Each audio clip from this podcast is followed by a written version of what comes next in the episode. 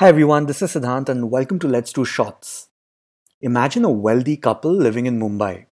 They board a flight to Dubai or perhaps New York or Florida. They're picked up at the airport in a nice fancy car, dropped at a five star hotel where they'll have a seven course meal for dinner. The very next day, another fancy car picks them up and drives them to a nearby clinic where they will be administered their first COVID 19 vaccine shot. All of this for an exorbitant amount of money. Welcome to vaccine tourism.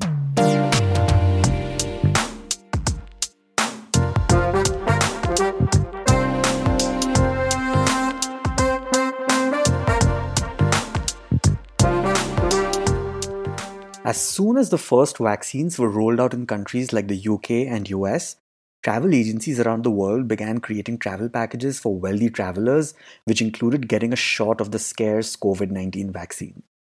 One such destination, which has come under the scanner, is Florida. Normally, people fly into Florida to catch some sunshine and visit the beautiful beaches. But this year, people are visiting Florida to get access to the vaccine. Florida's governor made the vaccine available to everyone who was aged 65 and above. He probably didn't foresee what his decision would result in. Bloomberg reported that more than 35,000 people who didn't even live in Florida were vaccinated in that state. Wall Street Journal reported that some Canadians were spending up to $80,000 to charter planes to Florida for same day vaccination trips. Eventually, Florida had to change the rules and made it mandatory for vaccines to be given to only residents of the state. We don't even need to go all the way to the United States for this. Closer to home, a Kolkata based travel agency called Zenith Holidays actually has a tab called Vaccine Tourism on their homepage. You click on it, and a form opens up where you can enter your contact details and wait for someone to connect with you. A luxury concierge service called Knightsbridge Circle was flying the super rich to Dubai for vaccine shots. It was a month long vacation in a first class Emirates flight worth $70,000.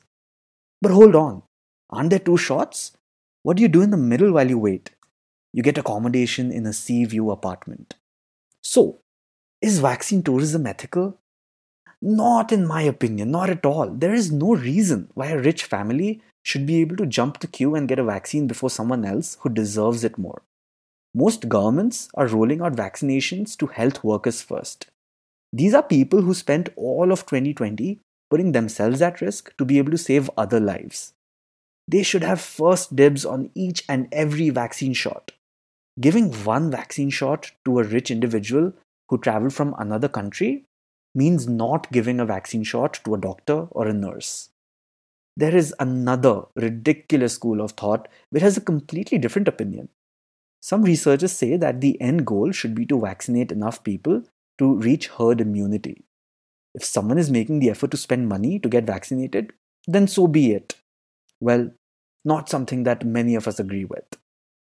Until next time, let's do shots.